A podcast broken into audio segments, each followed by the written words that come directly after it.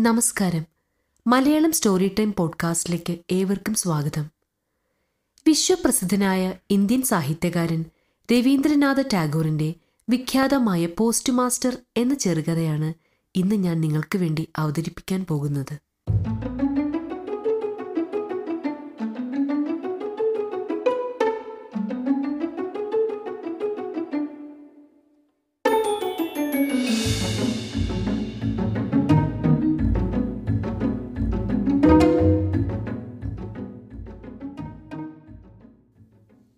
ഉലാപൂരിലെ ആ ചെറിയ ഗ്രാമത്തിൽ പോസ്റ്റ് മാസ്റ്ററായി അയാളുടെ ആദ്യ ദിനമായിരുന്നു.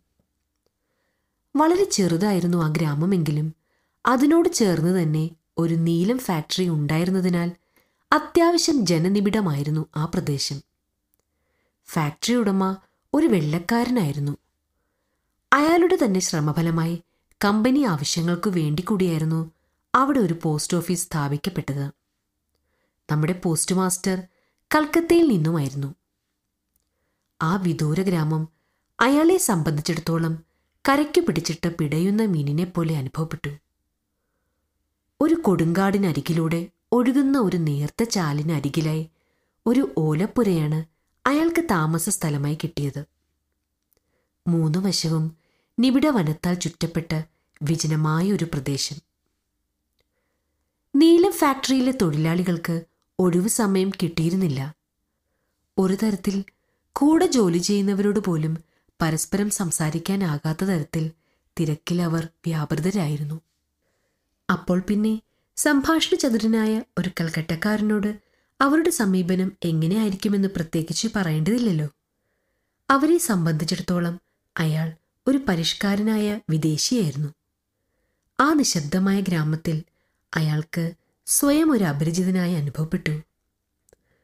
മുഷിപ്പിക്കുന്ന ഏകാന്തതയിൽ നിന്നും ഒരു വിമുക്തി എന്നോണം ഇടയ്ക്കിടെ രണ്ടു വരി കവിത എഴുതുവാനും അയാൾ സമയം കണ്ടെത്തി. മരങ്ങളുടെ ഇലയനക്കങ്ങളും നോക്കത്താ ദൂരത്തിലേക്ക് പഞ്ഞിക്കെട്ടുകൾ പോലെ തെന്നി നീങ്ങുന്ന മേഘക്കൂട്ടങ്ങളും അയാളെ സന്തോഷിപ്പിച്ചു. അവയൊക്കെ ഏകനായ തന്നെ സമാധാനിപ്പിക്കാൻ എന്തൊക്കെയോ പറയുകയാണെന്ന തത്വശാസ്ത്രത്തിൽ അയാൾ സന്തോഷം കണ്ടെത്തി. അയാളുടെ ശമ്പളം വളരെ തുച്ഛമായിരുന്നു. ആഹാരം അയാൾ തന്നെ പാകം ചെയ്യണമായിരുന്നു. അതിൽ ഒരു പങ്ക് അയാൾ രത്തനും നൽകി വന്നു. രത്തൻ ആ ഗ്രാമത്തിലെ ഒരു അനാഥ ബാലികയായിരുന്നു. അവളെക്കൊണ്ട് കഴിയുന്ന അല്ലറ ചില്ലറ ചെറിയ സഹായങ്ങൾ ചെയ്ത് ആ ഓലപ്പുരയിൽ അയാളോടൊപ്പം കഴിയുകയായിരുന്നു അവൾ. രാത്രികളിൽ നിബിഡമായ മുളങ്കാടുകളുടെ വന്യതയിലേക്ക് നോക്കുന്ന ഏതൊരു കവിയും ദലമർമരങ്ങൾ ആത്മാക്കളുടെ ശബ്ദമായി തെറ്റിദ്ധരിക്കുകയും പെരുവിരൽ മുതൽ മുകളിലേക്ക് ഭയത്തിന്റെ തണുത്ത കാറ്റ് അരിച്ചിറങ്ങുമ്പോൾ ഭയന്ന് വെറുക്കുകയും ചെയ്തേനെ. അപ്പോഴെല്ലാം പോസ്റ്റ് മാസ്റ്റർ വിളക്ക് കൊളുത്തുകയും ഉറക്ക വിളിക്കുകയും ചെയ്യും. രത്തൻ നീ അവിടെ എന്തു ചെയ്യുകയാണ്? രത്തൻ ആ വിളി പ്രതീക്ഷിച്ചെന്ന പോലെ വാതിൽപ്പടിയിൽ നിന്ന് ചോദിക്കും. എന്നെ വിളിച്ചോ ദാദാ? അപ്പോഴും പോസ്റ്റ് മാസ്റ്റർ പഴയ ചോദ്യം ആവർത്തിക്കും. നീ അവിടെ എന്ത് ചെയ്യുകയാണ്? മിക്കപ്പോഴും ഞാൻ അടുപ്പ് കത്തിക്കാൻ പോകുകയാണ് എന്നായിരിക്കും അവളുടെ മറുപടി. അപ്പോൾ പോസ്റ്റ് മാസ്റ്റർ പറയും ഓ അടുപ്പ് പിന്നെ കത്തിക്കാം എന്നിട്ട് ഒരു ചുരുട്ട് തന്റെ ചുണ്ടിലേക്ക് അടുപ്പിച്ചു കൊണ്ട് പറയും ആദ്യം നീ എന്റെ പൈപ്പ് കത്തിച്ചതാ. ഉടനെ തന്നെ അവൾ ഒരു തീക്കൊള്ളിയുമായി വന്ന് പൈപ്പിലെ പുകയില കത്തിച്ചു കൊടുക്കും. അപ്പോഴായിരിക്കും അയാൾ ജോലിഭാരത്തിന്റെ അസ്വാസ്ഥ്യങ്ങൾ മറന്ന് അവളോട് സംസാരിക്കാൻ തുടങ്ങുന്നത്. അയാൾ ചോദിക്കും രത്തൻ നീ നിന്റെ അമ്മയെ ഓർക്കുന്നുണ്ടോ? ഇരുവർക്കും ഓർമ്മകളെ പുതുക്കാനുള്ള ഒരു സന്ദർഭമായിരുന്നു മിക്കപ്പോഴും അത്. അവൾ തന്റെ മാതാപിതാക്കളോടൊത്തുള്ള കുട്ടിക്കാലം പകുതിയിലേറെയും മറന്നുപോയിരുന്നു. അവളുടെ പിതാവിന് അവളുടെ അമ്മയോടുണ്ടായിരുന്നതിനേക്കാൾ എത്രയോ സ്നേഹം തന്നോടുണ്ടായിരുന്നതായി അവൾ ഓർമ്മിക്കും. ഒരു പക്ഷേ അവളുടെ കുഞ്ഞു മനസ്സിൽ ചേതന തുടിക്കുന്ന ഒരു ചിത്രം അവളുടെ അച്ഛന്റേതാകണം. അവൾക്ക് വളരെ സ്പഷ്ടമായി ഓർത്തെടുക്കാൻ കഴിയുന്നതും അതുതന്നെയാണ് ജോലി കഴിഞ്ഞ് വൈകുന്നേരങ്ങളിൽ അച്ഛൻ പലഹാരപ്പൊതിയുമായി വീട്ടിലെത്തുന്ന ആ ദിനങ്ങൾ അവൾക്ക് എത്രത്തോളം പ്രിയപ്പെട്ടവയായിരുന്നിരിക്കണം. അവൾ പോസ്റ്റ് മാസ്റ്റർക്കൊപ്പം നിലത്തിരുന്ന് തന്റെ ചെറിയ മനസ്സിലെ വലിയ ഓർമ്മകളെ അയവിറക്കും. തെളിഞ്ഞ പ്രഭാതങ്ങളിൽ തന്റെ ഇളയ സഹോദരനുമൊത്ത് കുളത്തിനരികിലിരുന്ന് ചൂണ്ടയിട്ടതും എല്ലാം എല്ലാം അവളുടെ മനസ്സിലേക്ക് ഓടിയെത്തും. വളരെ ഉത്സാഹത്തോടു കൂടി തന്നെ തന്നെയാകും അവളത് പറയുക. അപ്പോഴേക്കും നേരം ഏറെ ഇരുട്ടിയിട്ടുണ്ടാകും. ചില സായാഹ്നങ്ങളിൽ കുടിലിന്റെ മൂലയിൽ കിടന്നിരുന്ന ബെഞ്ചിലിരുന്ന് പോസ്റ്റ് മാസ്റ്റർ തന്റെ കഥകൾ പറയാൻ ആരംഭിക്കും. അയാൾ തന്റെ അമ്മയുടെയും സഹോദരിയുടെയും മരിച്ചുപോയ അച്ഛന്റെയും ഓർമ്മകൾ പറയും. അവർക്കു വേണ്ടിയാണ് താൻ ഈ ഓണം കയറാൻ മൂലയിൽ വന്നിരിക്കുന്നതെന്ന് രത്തനോട് പറയും. അയാൾ ഓർമ്മകളാൽ വേട്ടയാടപ്പെട്ടിരുന്നു. പക്ഷേ അവയൊന്നും പറയാനോ തന്റെ മനസ്സ് കേൾക്കാൻ സാധിക്കുന്ന ഒരാൾ എന്ന് അയാൾക്ക് തോന്നിയതോ ആയ ആരെയും അയാൾ നീലം ഫാക്ടറിയിലോ പോസ്റ്റ് ഓഫീസിലോ കണ്ടില്ല. തന്റെ ഓർമ്മകളെല്ലാം അയാൾ തന്റെ മുൻപിലിരിക്കുന്ന ആ കുഞ്ഞു പെൺകുട്ടിയോട് പങ്കുവച്ചു. രത്തനാകട്ടെ അവൾ അയാളുടെ അച്ഛനെയും അമ്മയെയും സഹോദരിയെയും എല്ലാം തന്റെ കൂടി ബന്ധുക്കളായി കണ്ടു. അവളുടെ ചെറിയ ഹൃദയത്തിൽ അവൾ അവരുടെ ചിത്രങ്ങൾ വരച്ച് അവയ്ക്ക് നിറം കൊടുത്ത് സൂക്ഷിച്ചു. ഒരു ഉച്ചനേരത്ത് പോസ്റ്റ് മാസ്റ്റർ പലതും ചിന്തിച്ച് അലസമായി ഇരിക്കുകയായിരുന്നു. അങ്ങനെ ഇരിക്കെ അദ്ദേഹം ഒരു ദീർഘശ്വാസം എടുത്തു വിളിച്ചു. രത്തൻ! അവളപ്പോൾ പേരമരത്തിന് ചുവട്ടിലിരുന്ന് പേരയ്ക്ക് കഴിയുകയായിരുന്നു അയാളുടെ ഉച്ചത്തിലുള്ള വിളി കേട്ടതും അവൾ ശ്വാസമെടുക്കാതെ അയാൾക്കരികിലേക്ക് ഓടിയെത്തി. എന്നെ വിളിച്ചിരുന്നോ ദാദാ? പോസ്റ്റ് മാസ്റ്റർ പറഞ്ഞു. ഞാൻ നിന്നെ അക്ഷരമാല പഠിപ്പിച്ചാലോ? എന്ന് ആലോചിക്കുകയായിരുന്നു. ഉച്ച മുതൽ അയാൾ അവൾക്ക് അക്ഷരമാല പറഞ്ഞു കൊടുത്തു. കുറച്ചു നാളുകൾക്കുള്ളിൽ തന്നെ അവൾ സ്വരാക്ഷരങ്ങൾ ഹൃദ്യസ്ഥമാക്കുകയും വ്യഞ്ജനാക്ഷരങ്ങളിലേക്ക് കടക്കുകയും ചെയ്തു. തുടരെ പെയ്ത കനത്ത മഴ ഉലാപൂരിലെ ജനജീവിതം സ്തംഭിപ്പിച്ചു. കച്ചവടക്കാർ കടകൾ പൂട്ടി ചെറുതോണികളിൽ കച്ചവടം നടത്താൻ തുടങ്ങി. ഒരു ശക്തമായ പേമാരി വീണ പ്രഭാതത്തിൽ രത്തൻ തന്റെ യജമാനന്റെ വിളിക്കായി കാതോർത്തു നിന്നു. പക്ഷേ പതിവ് പോലെയുള്ള ആ വിളി അന്നുണ്ടായില്ല. അവൾ തന്റെ പുസ്തകവുമായി പതിയെ അയാൾ കിടക്കുന്ന മുറിയിലേക്ക് നടന്നു. അയാൾ കട്ടിലിൽ കിടപ്പുണ്ടായിരുന്നു. ശല്യപ്പെടുത്തണ്ട എന്ന് കരുതിയാവണം അവൾ തെല്ലും ശബ്ദമുണ്ടാക്കാതെ മുറിക്ക് പുറത്തേക്ക് ശ്രദ്ധയോടെ ചുവടുകൾ വെച്ചു തിരികെ നടന്നു. പെട്ടെന്ന് അവൾ അയാളുടെ വിളി കേട്ടു. രത്തൻ അവൾ തിരിഞ്ഞു. എന്നിട്ട് ചോദിച്ചു ഉറങ്ങുകയായിരുന്നു ദാദാ? പോസ്റ്റ് മാസ്റ്റർ വിളിറിയ സ്വരത്തിൽ പറഞ്ഞു എനിക്ക് തീരെ സുഖമില്ല. തല ചൂട് പിടിക്കുന്നത് പോലെ തോന്നുന്നു. ആ കടുത്ത ഏകാന്തതയിൽ മഴയുടെ കാഠിന്യത്തിലും അലോസരപ്പെടുത്തുന്ന നിശബ്ദതകൾക്കുമിടയിൽ അയാൾക്ക് ഒരു പരിചരണം ആവശ്യമായിരുന്നു. രത്തൻ തന്റെ മൃദുവായ കൈത്തലം അയാളുടെ നെറ്റിത്തടത്തിൽ വെച്ചു. സ്ത്രീത്വത്തിന്റെ സ്നേഹവും ദയയും കരുതലും നിറഞ്ഞ ഒരു സ്പർശം. അവൾ അയാളുടെ അമ്മയോ സഹോദരിയോ ഒക്കെയായി മാറി. രത്തൻ അവളെ അവളെക്കൊണ്ട് കഴിയുന്ന പോലെ അയാളെ ശുശ്രൂഷിച്ചു. അവൾ ഗ്രാമത്തിലെ വൈദ്യനെ വിളിച്ചു കൊണ്ടുവന്നു. അയാൾ പോസ്റ്റ് മാസ്റ്റർക്ക് ആവശ്യം വേണ്ട മരുന്നുകൾ നൽകി. രത്തൻ തന്റെ ഉത്തരവാദിത്വങ്ങൾ ഏറെയും ഭംഗിയായി നിറവേറ്റി. അയാളുടെ കിടക്ക വൃത്തിയാക്കി കുടിക്കാൻ കഞ്ഞിയുണ്ടാക്കി എപ്പോഴും അവൾ അയാളോട് ചോദിച്ചുകൊണ്ടിരുന്നു ഇപ്പോൾ കുറവുണ്ടോ ദാദാ? ആ കിടക്കയിൽ നിന്നും എഴുന്നേൽക്കാൻ അയാൾക്ക് ആഴ്ചകൾ വേണ്ടി വന്നു. അയാൾ പിറുപിറുത്തു ഇനി എനിക്ക് പറ്റില്ല. നാട്ടിലേക്ക് ഉടനെ തന്നെ ഒരു ട്രാൻസ്ഫർ വാങ്ങണം. അയാൾ സ്ഥലം മാറ്റത്തിന് അപേക്ഷിച്ചുകൊണ്ട് കൽക്കത്തയിലെ ഓഫീസിലേക്ക് എഴുതി. തന്റെ അനാരോഗ്യത്തെയും സ്ഥലത്തെ അസുഖകരമായ കാലാവസ്ഥയുമെല്ലാം അയാൾ കത്തിൽ പരാമർശിച്ചു. തന്റെ ഉത്തരവാദിത്തങ്ങളിൽ നിന്നും വിടുതൽ നേടി രത്തൻ തന്റെ പഴയ ജോലികളിലേക്ക് തിരിച്ചു വന്നു. പലപ്പോഴും അവൾ വാതിൽപ്പടിയിൽ നിലകൊണ്ടു. പക്ഷേ അയാൾ പഴയ പോലെ അവളെ വിളിച്ചില്ല. പോസ്റ്റ് മാസ്റ്റർ മിക്കപ്പോഴും എന്തൊക്കെയോ ആലോചിച്ചു കസേരയിൽ ഇരിക്കുന്നത് അവൾ വീക്ഷിച്ചു. പോസ്റ്റ് മാസ്റ്റർ തന്റെ കത്തിനുള്ള മറുപടിയും പ്രതീക്ഷിച്ച് ചിന്താമഗ്നായി കാണപ്പെട്ടു. രത്തൻ യജമാനൻ തന്നെ പഠിപ്പിച്ച കാര്യങ്ങൾ വീണ്ടും വീണ്ടും ഉരുവിട്ടു പഠിച്ചുകൊണ്ടേയിരുന്നു. തന്നെ എപ്പോഴെങ്കിലും ദാദ വിളിച്ചാൽ ഇതുവരെ പഠിപ്പിച്ചതെല്ലാം ചോദിക്കുമോ? എന്ന ഭയം അവളിലുണ്ടായിരുന്നു. ഒരാഴ്ചയ്ക്ക് ശേഷം ഒരു വൈകുന്നേരം അയാൾ അവളെ വിളിച്ചു. അവൾ മുറിയിലേക്ക് പാഞ്ഞെത്തി. എന്നെ വിളിച്ചോ ദാദാ? അയാൾ അവളുടെ മുഖത്തേക്ക് നോക്കാതെ തന്നെ പറഞ്ഞു. ഞാൻ ദൂരേക്ക് പോവുകയാണ് രത്തൻ. നാളെ രാവിലെ. അവൾ ആകാംക്ഷയോട് ചോദിച്ചു എവിടെയാണ് പോകുന്നത് ദാദാ?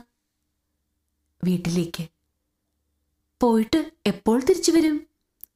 അയാൾ അവളുടെ മുഖത്തേക്ക് നോക്കി. ഞാൻ ഇനി തിരിച്ചു വരില്ല രത്തൻ. അവൾക്ക് മറ്റൊന്നും ചോദിക്കാനുണ്ടായിരുന്നില്ല. അയാളുടെ സ്ഥലം മാറ്റത്തിനായുള്ള അപേക്ഷ നിരസിക്കപ്പെട്ടിട്ടുണ്ടായിരുന്നു.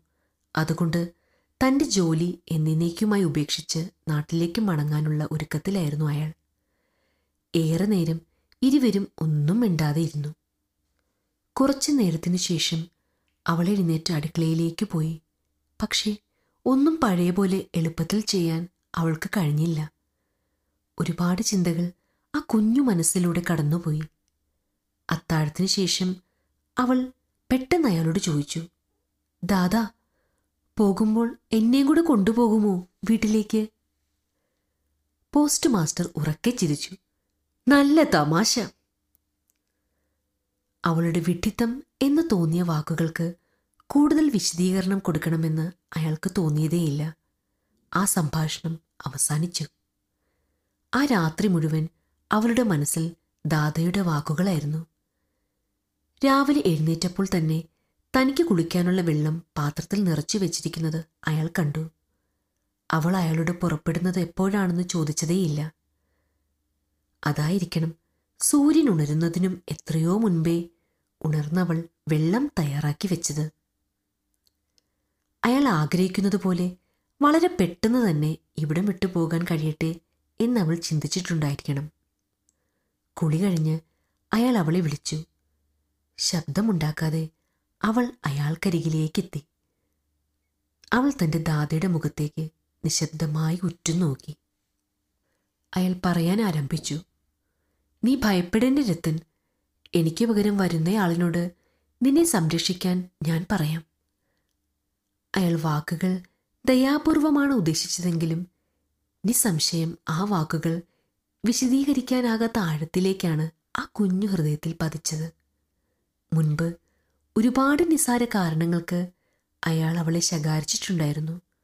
അപ്പോഴെല്ലാം അവളുടെ സഹനഭാവം അയാളെ അത്ഭുതപ്പെടുത്തി. അവളുടെ കണ്ണുകൾ ഈറനണിഞ്ഞു. വേണ്ട നിങ്ങൾ എനിക്ക് വേണ്ടി ആരോടും ഒന്നും പറയരുത് ദാദാ. ഞാനിനി ഒരിക്കലും ഇവിടെ നിൽക്കില്ല. പോസ്റ്റ് മാസ്റ്റർ അന്താളിച്ചു പോയിരുന്നു. അവളെ അങ്ങനൊരു ഭാവത്തിൽ അയാൾ മുൻപ് കണ്ടിരുന്നില്ല. പുതിയ പോസ്റ്റ് മാസ്റ്റർ ഉടനെ തന്നെ എത്തിയിരുന്നു. അയാൾ തന്റെ ഉത്തരവാദിത്തങ്ങൾ പുതിയ പോസ്റ്റ് മാസ്റ്റർക്ക് കൈമാറി. എന്നിട്ട് പുറപ്പെടുവാനും തയ്യാറായി. പോകുന്നതിന് മുൻപ് ഒരിക്കൽ കൂടി അയാൾ രത്തനെ വിളിച്ചു. രത്തൻ ഞാൻ നിനക്ക് എന്താണ് തരാൻ പോകുന്നതെന്ന് നോക്കൂ. ഇത് നീ സൂക്ഷിക്കണം. എന്നിട്ട് അയാൾ തന്റെ പോക്കറ്റിൽ നിന്നും ഒരു മാസത്തെ അയാളുടെ ശമ്പളം അത്രയും അവൾക്ക് നേരെ നീട്ടി. അയാൾ അതിൽ നിന്നും മൂന്നിലൊരു ഭാഗം മാത്രമേ എടുത്തിട്ടുണ്ടായിരുന്നുള്ളൂ. തന്റെ മടക്കേ അത്രയ്ക്കായി. അവളുടെ കണ്ണുകൾ നിറഞ്ഞൊഴുകി. രത്തൻ കരഞ്ഞുകൊണ്ട് അയാളുടെ കാൽക്കൽ വീണു. ഓ ദാദാ ഞാൻ പ്രാർത്ഥിക്കും അങ്ങയ്ക്ക് വേണ്ടി. പക്ഷേ എനിക്കങ്ങ് ഒന്നും തരരുത്. അവൾ കരഞ്ഞുകൊണ്ട് ദൂരേക്ക് ഓടി മറിഞ്ഞു. ഒരു ദീർഘനിശ്വാസത്തോടെ പോസ്റ്റ് മാസ്റ്റർ തന്റെ ബാഗെടുത്ത് പതിയെ ബോട്ടിലേക്ക് നടന്നു നീങ്ങി. ബോട്ടിലേക്ക് കയറുമ്പോഴേക്കും മഴ പെയ്യാൻ തുടങ്ങിയിരുന്നു. ഏങ്ങലടിക്കുന്ന ഒരു കുട്ടിയെപ്പോലെ അയാൾക്ക് ഹൃദയത്തിൽ എവിടെയോ കൊത്തിവലിക്കുന്ന ഒരു വേദന അനുഭവപ്പെട്ടു. തന്റെ മടിത്തട്ടിൽ വളർന്ന ആ പെൺകുഞ്ഞിനു വേണ്ടി ഭൂമി കരഞ്ഞുകൊണ്ട് വിലപിക്കുന്നത് പോലെ. ആകാശത്തു നിന്നും നദിയുടെ ആഴങ്ങളിലേക്ക് ധാരമുറിയാതെ പെയ്തൊഴുകുന്ന മഴ. യാത്രാമധ്യേ തിരികെ പോകണമെന്നൊരുൾവിളി അയാൾക്കുണ്ടായി. ആരോരുമില്ലാത്ത അവളെ തനിക്കൊപ്പം നാട്ടിലേക്ക് കൊണ്ടുപോരണം.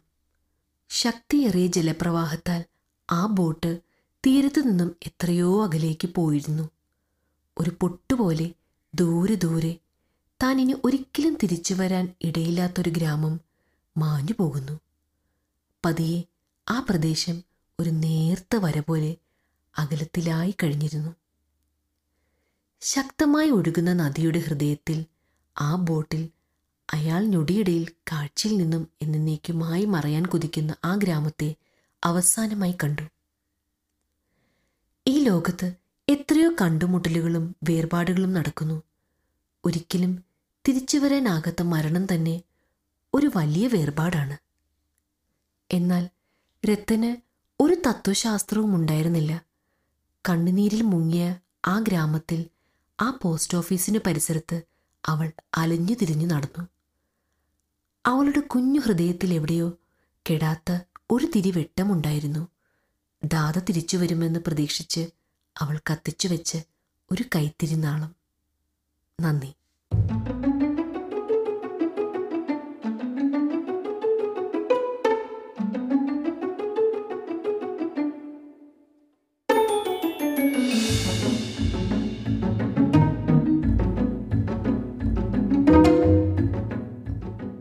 കഥ കേൾക്കാൻ ആർക്കാണ് ഇഷ്ടമല്ലാത്തത് അല്ലേ? പ്രവാസികളായ നമ്മളുടെ കുട്ടികൾക്ക് മലയാള ഭാഷ പഠിക്കാനും മനസ്സിലാക്കാനും സഹായിക്കുന്ന രീതിയിലുള്ള ഒരു നല്ല പോഡ്കാസ്റ്റിന്റെ അഭാവമുണ്ടെന്ന് തോന്നിയത് കൊണ്ടാണ് ഇങ്ങനൊരു ശ്രമം നമ്മൾ ഇവിടെ നടത്തുന്നത്. നിങ്ങളുടെ വിലയേറിയ അഭിപ്രായങ്ങൾ നമ്മുടെ ഫേസ്ബുക്ക് പേജിലൂടെ അറിയിക്കുക മലയാളം സ്റ്റോറി ടൈം ഇനി മുതൽ നിങ്ങൾക്ക് യൂട്യൂബിലും ആസ്വദിക്കാവുന്നതാണ്. അതിനൊപ്പം നമ്മുടെ ചാനൽ സബ്സ്ക്രൈബ് ചെയ്യാനും മറക്കരുത് കേട്ടോ. നന്ദി